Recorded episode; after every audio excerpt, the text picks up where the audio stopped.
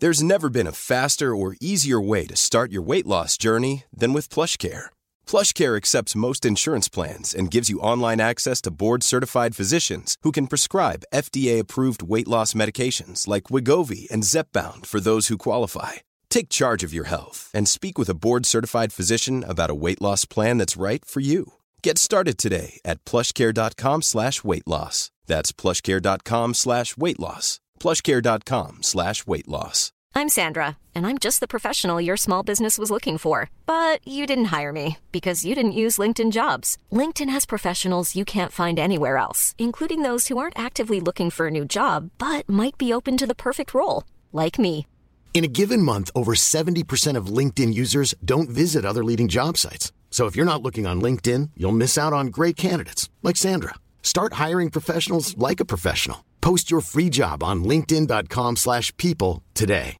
Hey, Dave. Yeah, Randy. Since we founded Bombas, we've always said our socks, underwear, and T-shirts are super soft. Any new ideas? Maybe sublimely soft. Or disgustingly cozy. Wait, what? I got it. Bombas. Absurdly comfortable essentials for yourself. And for those facing homelessness. Because one purchased equals one donated. Wow, did we just write an ad? Yes. Bombas. Big comfort for everyone. Go to bombas.com slash ACAST and use code ACAST for twenty percent off your first purchase. This October, Yumiko introduces the Unity Collection. Yumiko acknowledges and supports the inclusive future of dance. With playful stripes and creative color palettes, the Unity Collection celebrates diversity united through movement. Check out the various options available in the fan favorite Alicia and Sofiane styles. Limited quantities are available. As a reminder, the New York flagship store is open for business with limited hours to suit all your needs, whether still training at home or in the studio. Stay tuned for new releases, live events, and all things Yumiko at yumiko dot com and at Yumiko on Instagram.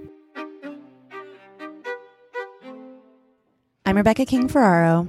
And I'm Michael Breeden, and you're listening to Conversations on Dance.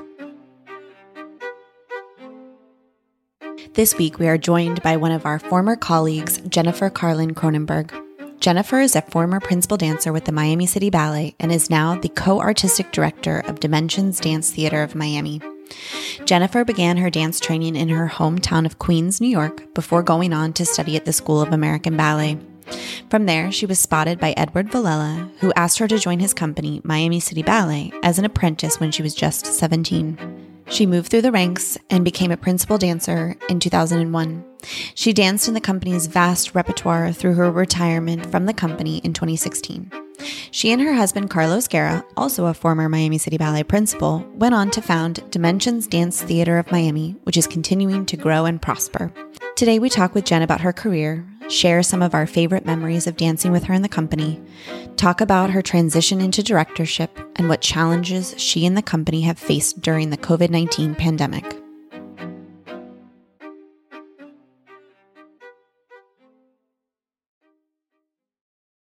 Hi, Jen. Thank you so much for joining us this morning. We've wanted you on for so long, and I'm so glad that we are finally able to have you on. Thank you for having me. I'm very excited.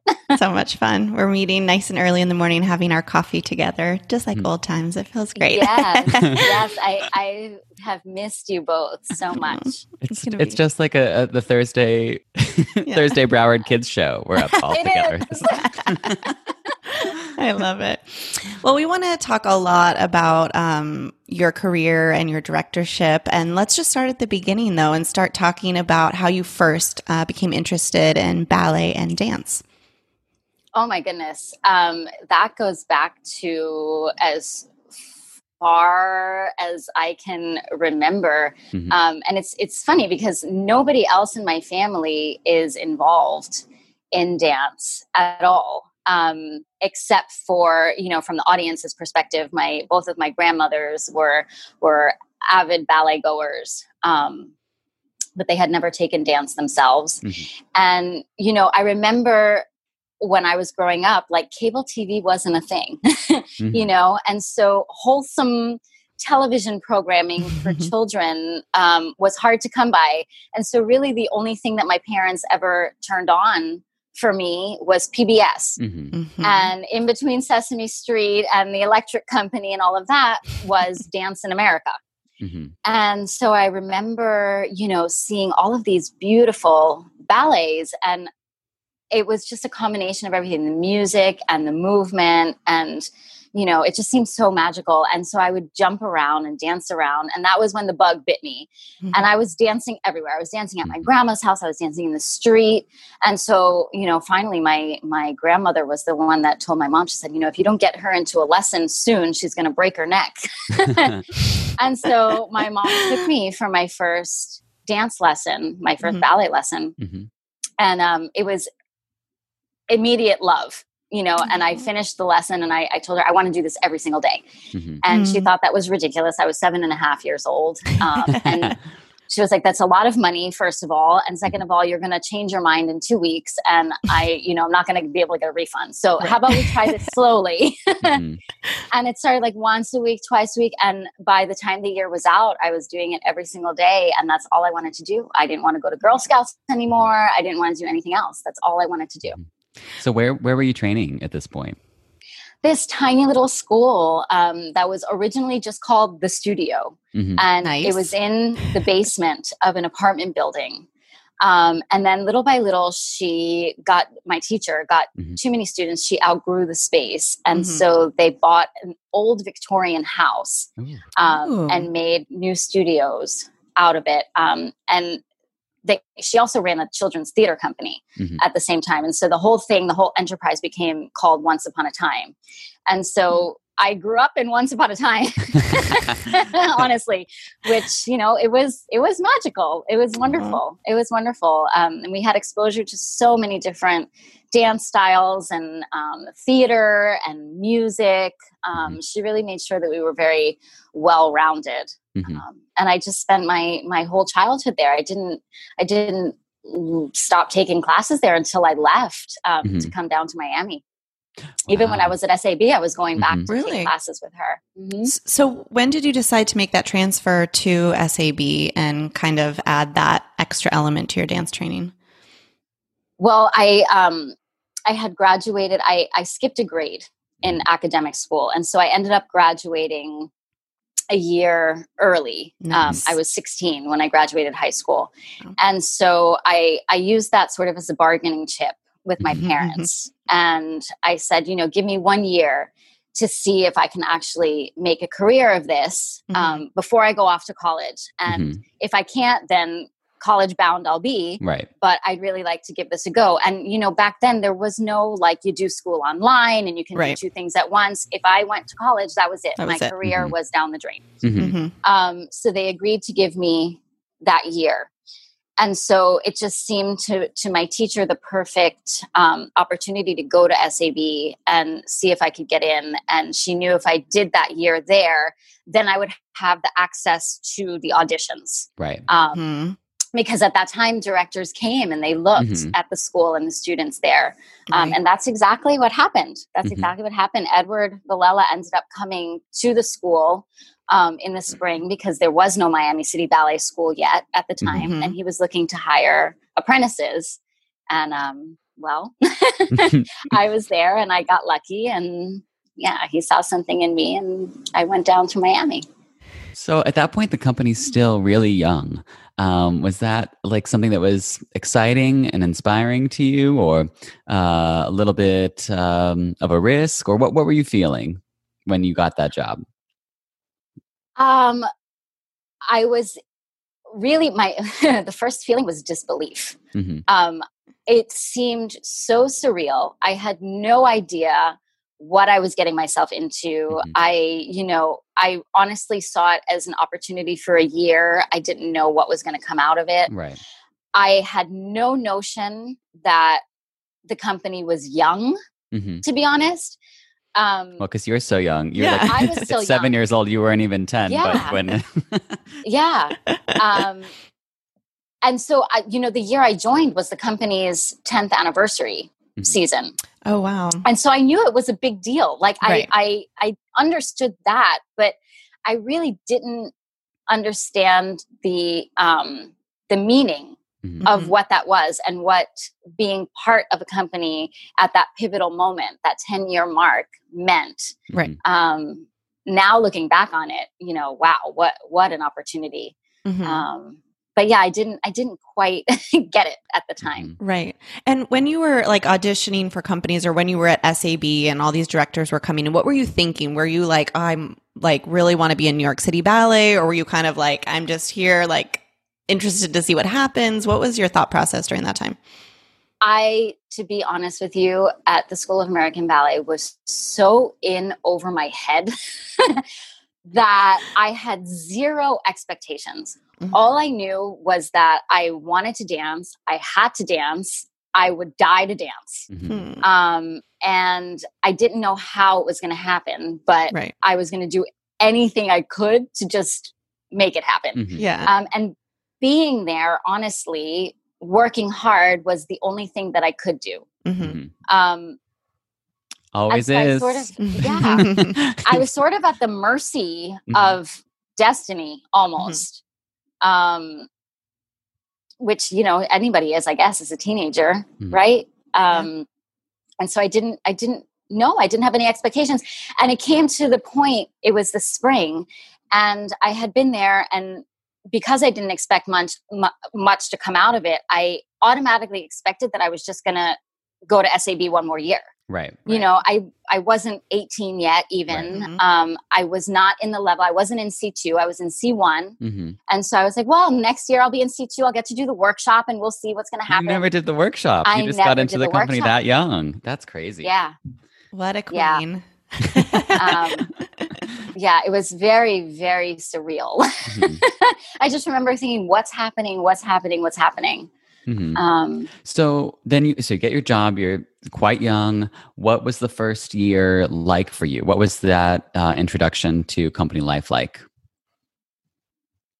Wonderful. It mm-hmm. was wonderful. Um, I was like, I was like, this is, this is the dream come true. I was dancing all day long. Like I, that was what I always wanted. Mm-hmm. Um, and Miami City Ballet, I had no notion of what a company was or mm-hmm. what it was supposed to be. Mm-hmm. Right. And so getting there, it was just this beautiful, beautiful ambiance. Um, mm-hmm. It was very um, family oriented. Mm-hmm. Like people just kind of welcomed you in with open arms. Everybody came up to talk to us to, you know, we were this group of, I think it was eleven or twelve apprentices. Wow. Um, wow. And everybody made us feel very, very welcome and made sure that we were taken care of and had everything that we needed. Mm-hmm. And so it, it felt wonderful. Mm-hmm. And at the time I didn't know that that was abnormal, mm-hmm. right? You know, right. 'cause I had no basis of comparison. Mm-hmm. Um, and so from right from the get go, it just felt like, okay, well, this is home. This is, mm-hmm. this is it. Like I want to stay here. I feel good. Since mm-hmm. the company was so young, what about in terms of like its existence, what about the ages of the dancers? Like there weren't at that point, there weren't people maybe who had been there like their whole careers in the same mm-hmm. way that in later years. How old was the company at that time? There was a huge range, actually. Oh, really? Um, okay. We were the babies mm-hmm. for sure. Um, but there really was a big range because um, at the time, Edward, well, there were some dancers who had been there, you know, since the, sure. the inception mm-hmm. of the company. Um, but he was also building the company as this bouquet. Mm-hmm. And so he was hiring dancers of all different ranges of experience. Gotcha. Um, and I think the moment that he brought in our group of apprentices was a very pivotal moment because mm-hmm. that was when he decided, you know, okay, this, the company is ready to really um, focus on the Balanchine style and technique mm-hmm. and really take this seriously. Mm-hmm. Um, and he didn't have the school yet to mm-hmm. do that right. with. And so the crop from S A B was kind of the closest thing mm-hmm. that he had. Um, and so in a certain way, even though we were so young, we were mm-hmm. a little bit of an example right. um, to the rest of the company right. in, in the style that he was aiming for. Right. If that makes sense. That's of interesting. Course, yeah. yeah. Um, so then, you know, I, you, like I'm sure you you approach it in the same way that you were just talking about your S A B experience, where you're just like working, working. But at some point, Edward did um, single you out and start to give you prime casting. What was sort of your first experience with that? Oh, goodness. Um, I think my very first opportunity, if I remember correctly, was um, Emerald's Pas de Trois. Mm-hmm. Ah. And I remember being so nervous. Like, I was just going to vomit. But at the same time, I was so excited. Right. And it just felt so wonderful um, that I knew, you know, I knew that that was something I wanted to keep striving for. Mm-hmm. Um, I, I knew that was a moment where I decided, okay, I don't want to be in the corps mm-hmm. forever. Right. You know, I want to, I want to be in the spotlight. Mm-hmm. Yeah. Um, but you know, I was so fortunate, Edward, I don't, sometimes don't know what he was thinking. He gave me so many opportunities that frankly, I wasn't ready for, um, but not necessarily with the expectation to perform right away. Mm-hmm. You know, there were many rehearsals that I was called to that I was just learning in the back, like Sugar Plum Fairy. I mean, mm-hmm. I was called to that role for probably two or three years before I got wow. my first opportunity to dance it. Mm-hmm. Um, and so there was really, really a structure to his vision, mm-hmm. I think. Um, It and was that long was range, right? It was I, long is, range, I, yes. Yeah, that's something. One of the things I most yes. admired about him. I think he yeah. really did that with individuals and in terms of the whole company too. Yeah, and you know, there there were, of course, other opportunities that came where, like Who Cares, for instance, that mm-hmm. I was kind of thrown out there like a deer in headlights. um, Rubies was a little bit like that actually mm-hmm. too. Um, and it was sink or swim, you know, mm-hmm. and you do the best that you can and try to survive. Right. And then I ended up growing into those roles on stage right. um, instead of in the studio, um, yeah. which there's a beauty to that too, I guess. Mm-hmm. Mm-hmm. Um, it was a nice mix mm-hmm. of, of the two. Mm-hmm. Yeah. So you really got to see the company, the company grew up with you in a way, you know, it's mm-hmm. like, uh, uh, you start on, you were on Lincoln Road at first, right? Yes. Yes. And then you see the so company, you know, yeah. Um, but you see it grow like in, in every way, in, in the size of the company, in the breadth of the repertoire, in the tours. And yeah. I mean, we went on some tours, but then you, you know, it's yeah. like, you got, like you've done Stravinsky Violin Concerto uh, in Lawrence, Kansas. And you've also done Rubies in New York City on the stage yeah. it premiered on, you know, and, yeah. and that's not to be shady to Lawrence, Kansas. We loved that tour, but you know, it's like you got to see the co- the whole company grew up as your career was reaching its pinnacle as well. Mm-hmm. Oh yes. The full, full spectrum, full mm-hmm. spectrum. Um, and it's such a beautiful thing because you end up being so appreciative at the end of the day. Um, you know, I, I was in the company when we were dancing at Bailey Concert Hall and mm-hmm. lovely theater, but it didn't have a crossover. And so we had to cross over on the roof and when oh it was raining, God. Well, you just got wet. Oh my God. Wait, I never knew plastic that. Plastic shopping bags around, our, like stepping in them and tying them as boots around our point shoes. And Eddie Currington, you know, was waiting oh. for us at the door with the umbrella and running us from was. one side of the stage oh to the God. other. Um, you know, and you think back to that and then you look at where the company is now wow. and oh my goodness, you know, mm-hmm. um, so to, to be a part of that transformation and that transition is, is a beautiful, beautiful thing. And it makes you so appreciative of every single moment, you right. know. Mm-hmm. From the littlest to the biggest. Yeah. Oh my gosh. So you were ultimately promoted to principal in two thousand one. And so, and you were with the company till twenty sixteen, is that right? Yeah. Yeah. yeah. So that was a long time to be a principal dancer. It's amazing. When Michael and I joined the company, you were already such a mm-hmm. important cornerstone of the company. And I remember all of us, especially when we would come in when we were younger, we really looked up to you and you were always kind of like, I always felt like you were kind of like the matriarch in a way, right? You kind Aww. of like had this, I don't know. I just like felt like you were a very important part of the company. So did you, you always were a good leader too, I feel like. Were, did you ever think about like, oh, I want to set a good example for these new people coming in, kind of show them what Miami City Ballet is like and kind of your, and your work ethic, like you talked about, was always so important and you always really showed that and set a good example with that. Always. That was always something that was very important to me um, personally for my own personal reasons. That was, mm-hmm. that was actually something that was instilled in me way back um, from my teacher, my original teacher, mm-hmm. um, Teresa Albell. As I grew older in the school, it became understood that I was the example mm-hmm. to the other students. Um, and she took that very seriously. And so I took that very seriously. It was mm-hmm. a responsibility. It was an honor. It was a privilege. Mm-hmm. Um, and so I, I came sort of already pre-programmed with that thinking. Mm-hmm. But then when I got to Miami City Ballet, that was already the culture. Mm-hmm. You know, we had Ileana mm-hmm. and Franklin, um, and they were very much the examples for everybody to follow. We had Sally Ann Isaacs. We had Deanna C. Mm-hmm. We had um, Marife Jimenez. We had all of these um, dancers from generation to generation succeeding each other, fulfilling that mm-hmm. role and that expectation mm-hmm. um, of the example.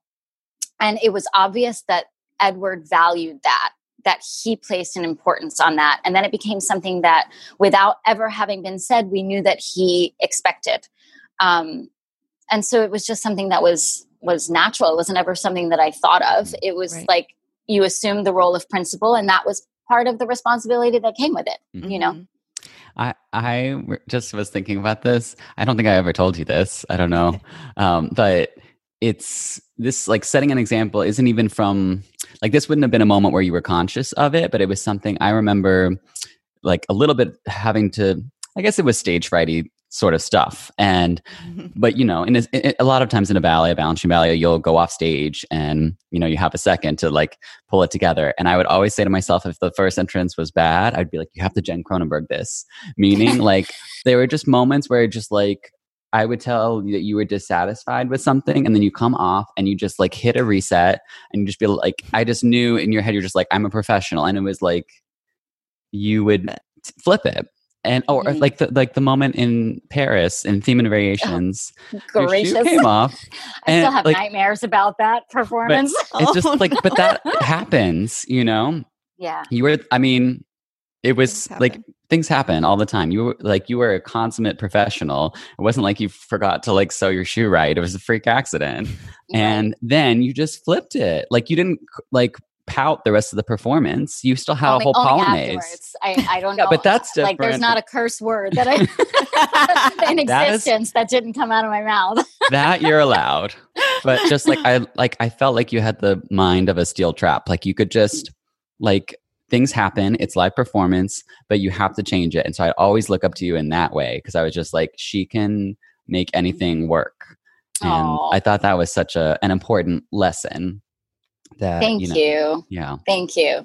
I have a well, story too. When you, oh, oh no! Say that first, and I'll share it. You, you, you no, no, no. I was going to say when when you make as many mistakes as I do. Someday. no. no. I have a Jen story that I would like to share. I don't think I've ever told you this. My first year Naples. So when you do Nutcracker. Mm-hmm. Or at least at that time, we would go to Naples first. Naples, right. And when I was a student, so it was going to be my first time performing with a company. I was second cast, so I was going to go the second night. So opening night, I sat in the audience and I watched you, and you were Sugar Plum Fairy with Carlos, oh. your husband. And I remember crying at the end, being like, I can't believe I'm going to be a part of this tomorrow. You guys were so amazing. Mm. It was so cool. I Thank really remember you. That moment.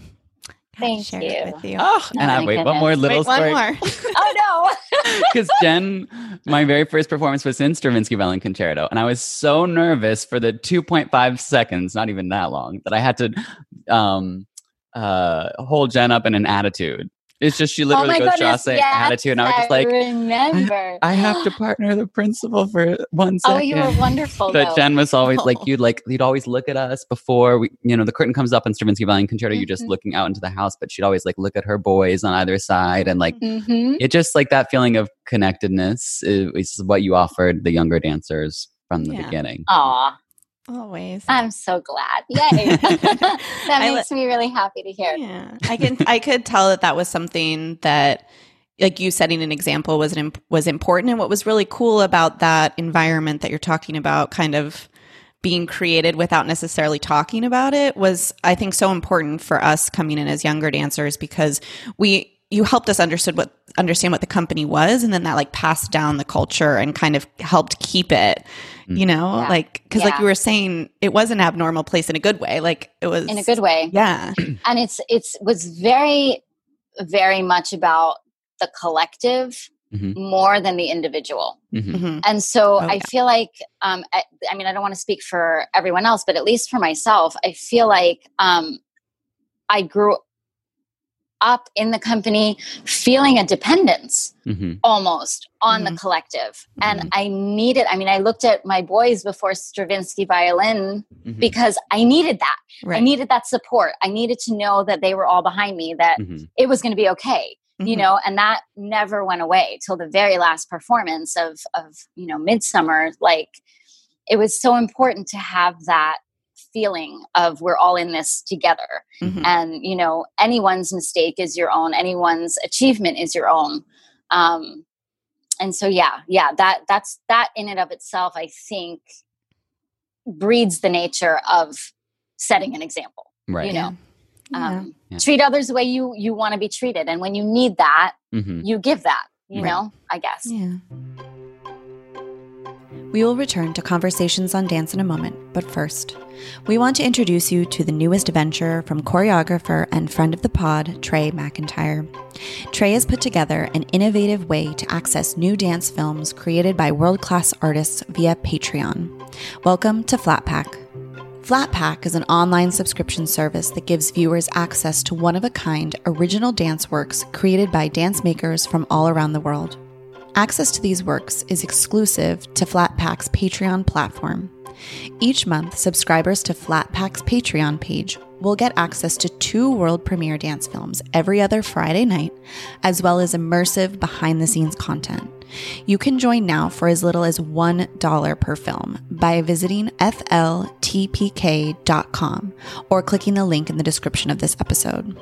Money raised for each film goes directly to the artists involved in the creation of the film. If you want to hear more, listen to our most recent interview with Trey in episode one ninety-four, where he tells us how this idea came about and his overall vision for the platform. So let's talk about after your final performance, like you were mentioning, of Midsummer. Mm-hmm. You have now gone on to found a company with your husband, Carlos, who was also a principal with Miami City Ballet, Dimensions Dance Theatre of Miami. What was that initial impetus like, and how did you guys go about founding the company? Oh, my goodness. It's, it's a really funny story, and it was... Um, Not very well planned, to be honest with you. Not planned at all, if if if I'm going to be totally honest. Um, what I will say is that when um, Miami City Ballet went through its transition, mm-hmm. that was the first moment that the idea of directing even became something that seemed remotely possible mm-hmm. to me. Um, before that, prior to that, it, the notion of it had never entered my mind. I was, mm-hmm. you know, completely focused on my own performing career.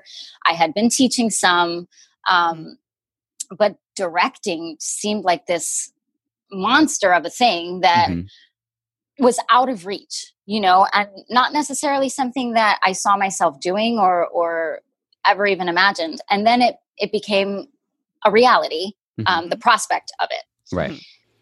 And so it planted a seed. And I started, first I was, it was very daunting. And I was like, ooh, I don't think that I could handle that. Mm-hmm. And then I was like, well, no, wait a minute. Maybe I could. Mm-hmm. Um, why couldn't I? Right. You know? And I started going through all of these questions. And I, I, I faced a very important moment where I, I actually had to make a decision rather quickly whether it was something that I could see myself doing mm-hmm. or not, and sort of commit to that decision. And so I committed to to it affirmatively. Mm-hmm. Um, and throughout the process, I encountered many, many questions and many doubts. Mm-hmm. Um, but the beauty of the process was that it suddenly became something that I realized if I wanted to do, mm-hmm. I could do. Mm-hmm. Um, I couldn't do it on my own. And I, you know, nobody should do it or try to do it on right. their own. I can't imagine. Um, but I started having this open door of possibilities. And I thought, well, wait a minute. If I had a say, mm-hmm. in things, what would I say? And what would I keep? What would I change? What might I do differently? What might I, um, you know, maintain but evolve into mm-hmm. something else? And so that suddenly became very exciting to me. Uh. Um, but even still, I, I, the idea of founding my own thing with Carlos was um, not something that was in the forefront of my mind. Mm-hmm. Right. We actually had planned on um, taking over the direction of a school that mm-hmm. was here in Miami for, for a very long time. And we spent our final year at Miami City Ballet sort of planning in that direction. Um, we had mm-hmm. several meetings about it, and for one reason or another, it didn't, it didn't come to pass. Um, mm-hmm. And so we had to think of what else we were going to do, and rather quickly. Um, we had some guestings, quite a few guestings lined up. That was sort of the opportunity for us to um, accept things that we were unable to while we were dancing full-time right. with Miami City. Yeah. Um, but we had nothing permanent. And so we had like a year's worth of stuff. Right. And after that, we it was a big question mark. Right. And we were getting offers from other places, but they were all outside of Florida. Mm-hmm. And we're both very, very rooted here in Miami. I mean, I've been here at this point, you know, or at that point, over twenty years. Mm-hmm. Um, we have family here. We had purchased a house. We had a child. Mm-hmm. Um, so, you know, the roots were planted. And as a city, we both just love it. We love being here. And it really is um, ripe right mm-hmm. now. And it, mm-hmm. it's it's somewhere where the arts landscape is really starting to blossom. And so we felt like if we were going to plant something, the soil is ready, you mm-hmm. know? So why would, why would we go? Why would we go someplace where we have to start from scratch, where people don't know who we are? Right. You know, we, we have the base right. here. Right. Mm-hmm. Yeah.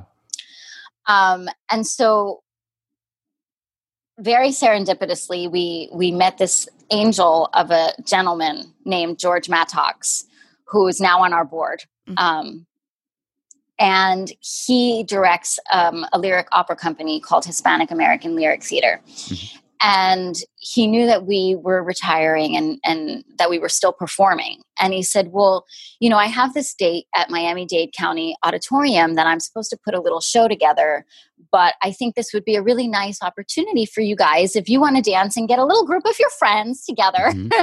and do a show, you know, uh-huh. you can have this date. Mm-hmm. And we thought, well, okay, you know, why yeah. not? That sounds like fun. Mm-hmm. Um, and in order to do that, we had to incorporate um, as a company. Right.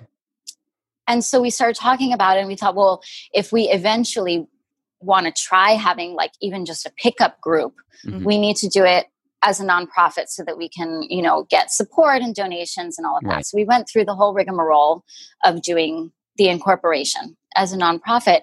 And really it was all just to do this show. Mm-hmm. And it was Carlos and I and a date at the theater. And that was it. We had right. no dancers. We had no rap. We had no money. We had no nothing, nothing. Mm-hmm. And then all of the pieces, like the universe, I'm telling you, works in very strange ways.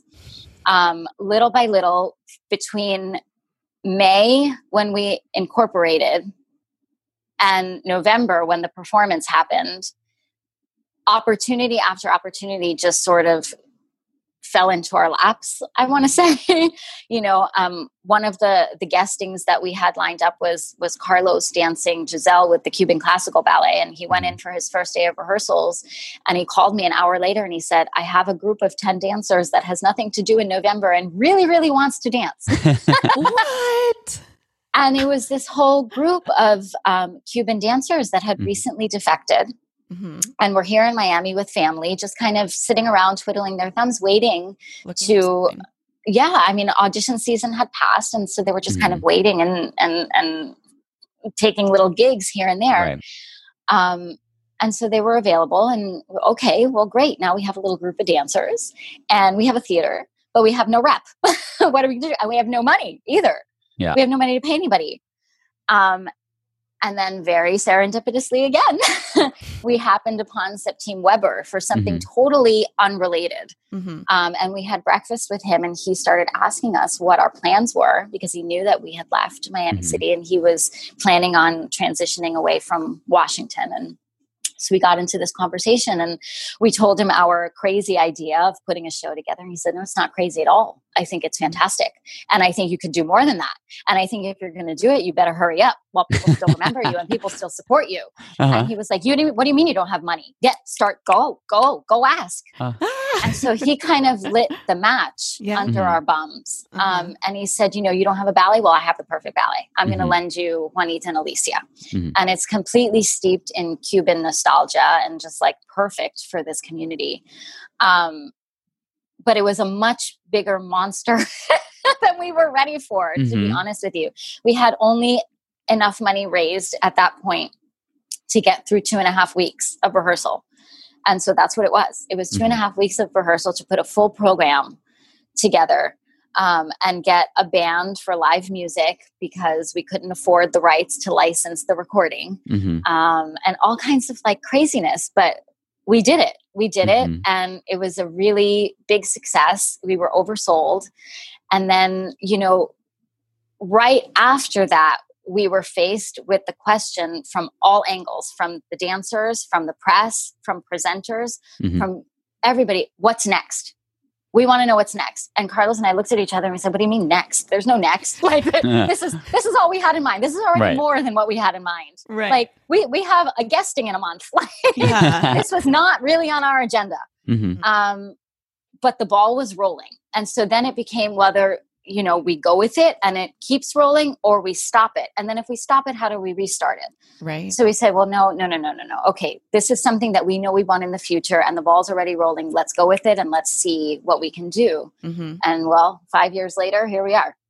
So, and yeah. have some pretty prestigious things down the road too. Some prestigious tours. Tell us about those. Oh my goodness. Craziness, craziness, but so wonderful and beautiful. Um, yeah. After, well, after this first initial performance, mm-hmm. um, the next things that we did were actually tours. We went on tour to Sanibel. We went on tour to, um, Newport, Rhode Island. Mm-hmm. And after those two tours, we sat down and had a conversation with Eric Fliss, who's the managing director at the South Miami-Dade Cultural Arts Center. And he was very intrigued with the company. He's an avid dance person. Um, and so he offered us a residency at the South Miami-Dade Cultural Arts Center. And we, with that offer, we applied for um, the Knight Foundation's Knight Arts Challenge. Mm-hmm. And we won. And so that grant provided for two years, a two years residency at the mm-hmm. facility. So we started performing there, and that um, sparked some further press attention. And of course, Eric um, is very well connected in the dance industry nationally. Mm-hmm. And so word of mouth is powerful. And um, within... or before actually our second year, we were receiving calls from Jacob's Pillow, from the Joyce Theater for their ballet festival, mm-hmm. um, inviting us to participate. And so, you know, well, we're we're very much about like jumping into the cold water and sinking or swimming. So we we went ahead and did it. And, you know, we were on the plane to New York going, oh no, what are we doing? We're not ready for this. But it was, you know, it was amazing. It was amazing. And we have such a wonderful, wonderful group of people, of dancers, of production staff, of advisors that are just so supportive and so personally invested in the advancement of the company. Mm-hmm. Um, that there's this wonderful feeling of the collective, exactly mm-hmm. what I was telling you about Miami City Ballet. Um, that makes the impossible seem possible. Right. Um, and, you know, just the other day I was talking to one of our dancers, Chloe Freitag, mm-hmm. because, you know, we're in the middle of this pandemic and from one day to the next, we're like, how are we going to do this? And she turned to me, and I was a little bit stressed out with something. And she turned, she said, we always find a way mm-hmm. to get what we need and to do what we need to do. And I looked at her, I was like, you know what, you're right. And she's like, we have since day one. Mm-hmm. And she's been with us since day one. Yeah. Yeah. And so there is that feeling amongst everybody that we can do this. We've right. got this, you know? And yeah, I think that's what's gotten us through to this point. I frankly. love it. It's so like it's such a throwback, I feel like, to the, our time together under Edward. And um, like that sort of idea of like just taking one step, what you might perceive as being too far, but then it mm-hmm. elevates the whole organization and the artists yeah. within it. You know, if you play it yeah. safe all the time, you're never going to grow. So right. that's really what right. it, it really reminds me of the, that mentality. Mm-hmm. Yes. And I'll tell you, you know, after, oh, I think it was like actually two years or so after I retired, um, and Edward had already moved to New York, we went for a visit um, because my family's up in New York, and mm-hmm. we thought it would be nice to see him. And so we got together for dinner, and that was, that was my opportunity to like ask questions, you know, mm-hmm. where I wasn't in that dancer position anymore where, right. you know, right. director, dancer. So we were sitting at dinner and we were talking about all kinds of different things. And I asked him, because it was always in the back of my mind, mm-hmm. why he gave me the opportunity to dance Ballo della Regina. Because of all the ballets that I have danced, that one is the furthest from what I'm good at. hmm. Honestly, it was the biggest challenge. Um, Meryl Ashley came and staged mm-hmm. it, and she's just wonderful and a phenomenal human being. And she was wonderful with me. But I could tell she was looking at me like, okay, why are you here? Like, this is not, this is not what you're good at, you mm. know? And it really wasn't. I'm not a technician. I never was a technician. And by golly, like, I tried my hardest. Never was, was a technician, said someone who's oh, done yeah, um, thank you, Ballet Imperial, Theme and Variations. Well, yeah, I get, but you know. But there was, Ballo was, was probably it's a hard ballet. One of the biggest challenges mm-hmm. of all. Yeah. Um, and so I asked him, I was like, why would you ever cast me in that? You know?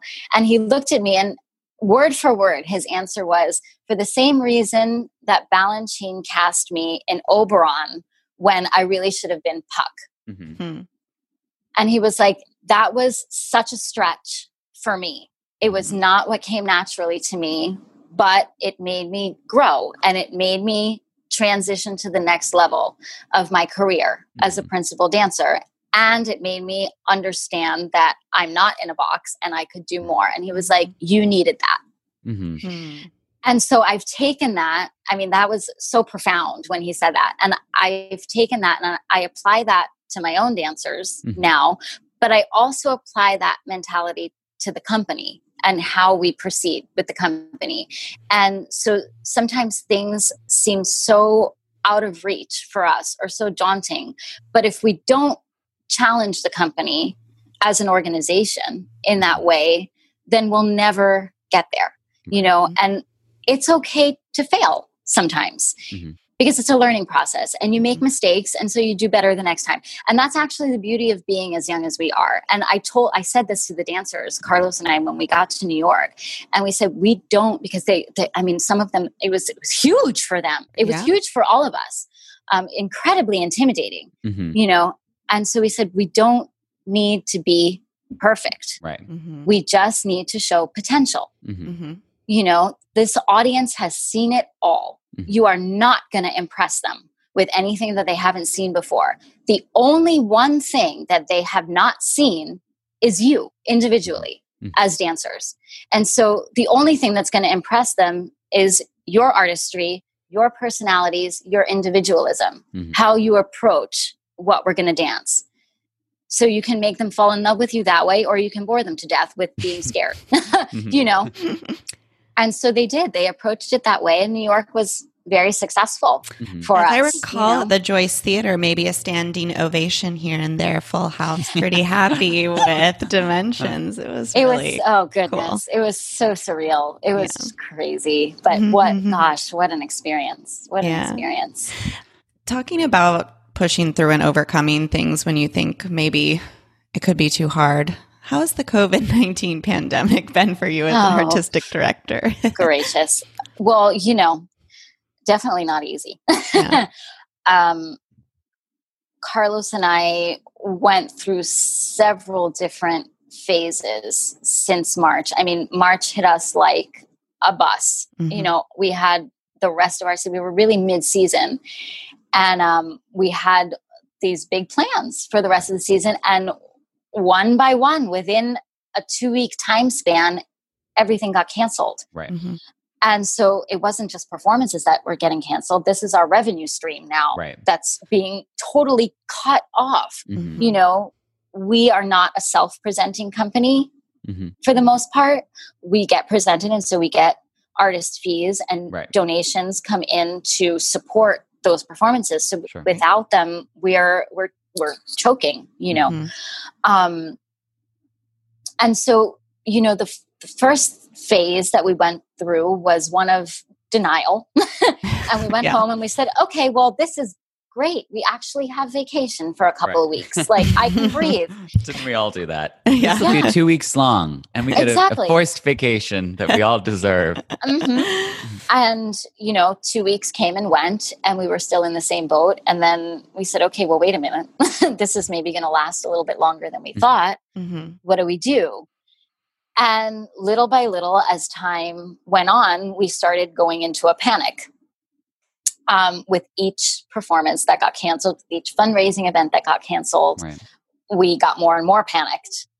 And then we went from panic into depression, honestly, because we have invested so much right. the past four years on so many levels. You know, personally, like this, this company has become all consuming for us. Mm-hmm. You know, it's a twenty-four hour a day job practically. Mm-hmm. Um, we wear a thousand different hats. Mm-hmm. Um, we've invested, you know, financially without, without investing financially, it impacts you financially mm-hmm. because the company's just starting out. Right. And so in so many different ways, this has become our identity. Mm-hmm. And we saw it, the possibility of it, you know, just coming down and plummeting, right. you know, and that was, that was harsh. It was mm-hmm. very harsh. Um, we started thinking, okay, well, if we have to shut down, what do we do next? Um, could we take a pause indefinitely and restart once COVID is over? I mean, all of these things came into conversation. And then, you know, because I had sat in on so many different, um, webinars and conferences and things, there, it was a double-edged sword because, you know, on the one hand, I was hearing from all of these executives at major companies mm-hmm. that were going through the same thing that we were, and they didn't know how they were going to survive it. Mm-hmm. And I was like, well, if these established companies with their millions and millions of dollars in the budget can't figure out how they're going to survive, who are we to think that we're going to survive? Right. Right. Yeah. This is impossible, you know?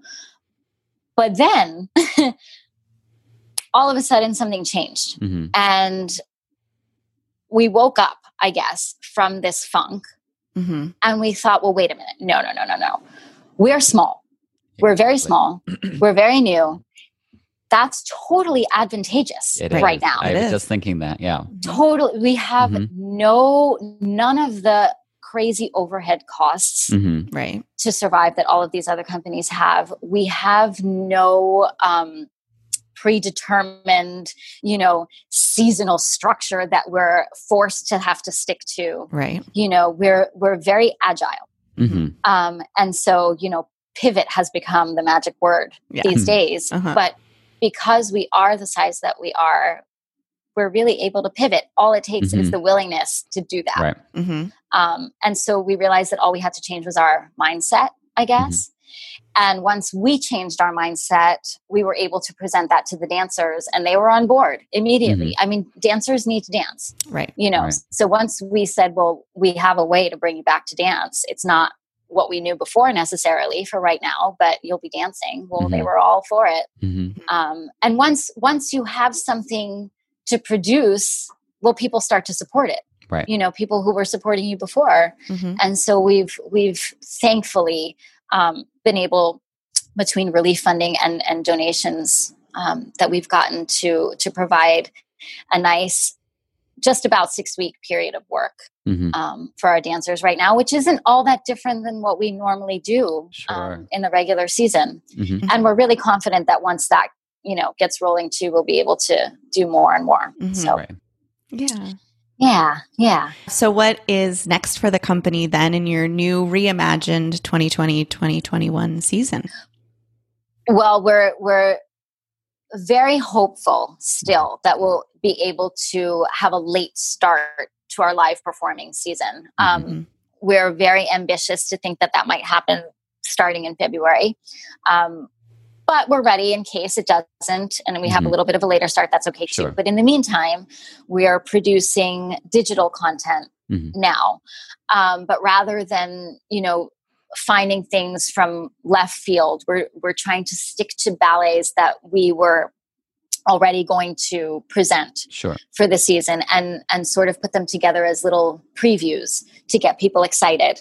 Um, and maybe they'll see these ballets from a different perspective, from a different mm-hmm. point of view. Um, because, you know, when what the beauty of the camera is that you're able to show the audience what the choreographer wants them to see, mm-hmm. you know, rather than on the stage where there's so much to look at, you can kind yeah. of pinpoint specific things. Mm-hmm. Um, So that's that's a, a golden opportunity, I think, for some of these works. Mm-hmm. Um, so yeah, that's what we're focused on right now. We're also doing um, a collaboration with our sister company, Ballet Vero Beach. We're filming um, an abridged version of their Nutcracker on the Indian River. We're going to be doing that outdoors, and that's going to be broadcast on two of their local T V stations um, and possibly here um, locally on P B S. Mm-hmm.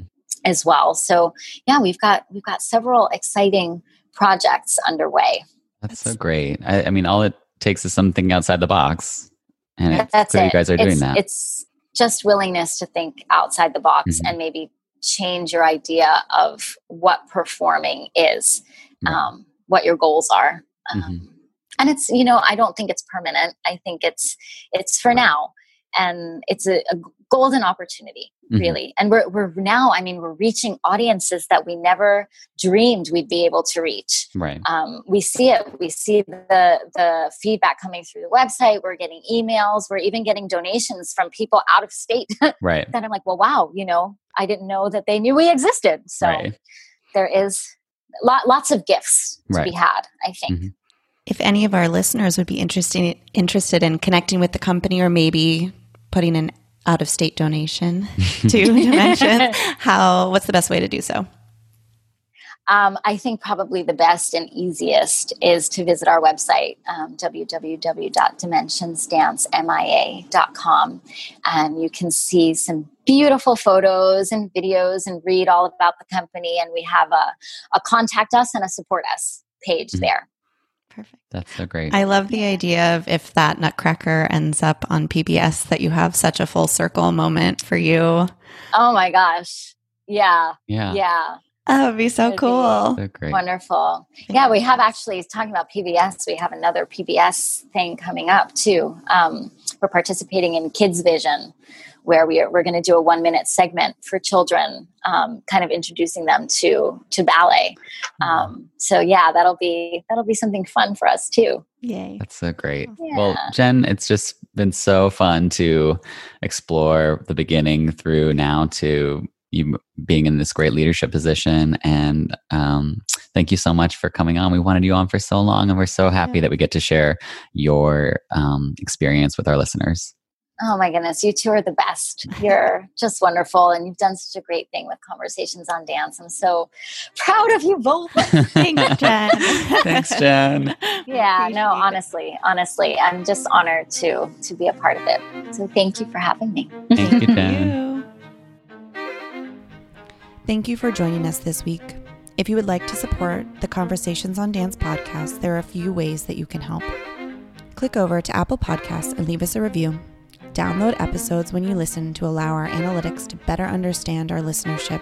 Join our Facebook group, Conversations on Dance, Friends of the Pod, or you can offer a donation. Conversations on Dance has always been and will always be free to our listeners. You can help us continue to create and produce this unique behind-the-curtain look at the dance world by visiting conversationsondancepod.com slash support. Thank you for tuning in. See you next week. Imagine the softest sheets you've ever felt. Now imagine them getting even softer over time. That's what you'll feel with Boll and Branch's organic cotton sheets. In a recent customer survey, ninety-six percent replied that Boll and Branch sheets get softer with every wash. Start getting your best night's sleep in these sheets that get softer and softer for years to come. Try their sheets with a thirty night guarantee. Plus, get fifteen percent off your first order at boll and branch dot com. Code BUTTERY. Exclusions apply. See site for details. Even when we're on a budget, we still deserve nice things. Quince is a place to scoop up stunning high-end goods for fifty to eighty percent less than similar brands. They have buttery soft cashmere sweaters starting at fifty dollars, luxurious Italian leather bags, and so much more. Plus, Quince only works with factories that use safe, ethical, and responsible manufacturing. Get the high-end goods you'll love without the high price tag with Quince. Go to quince dot com slash style for free shipping and three sixty-five day returns.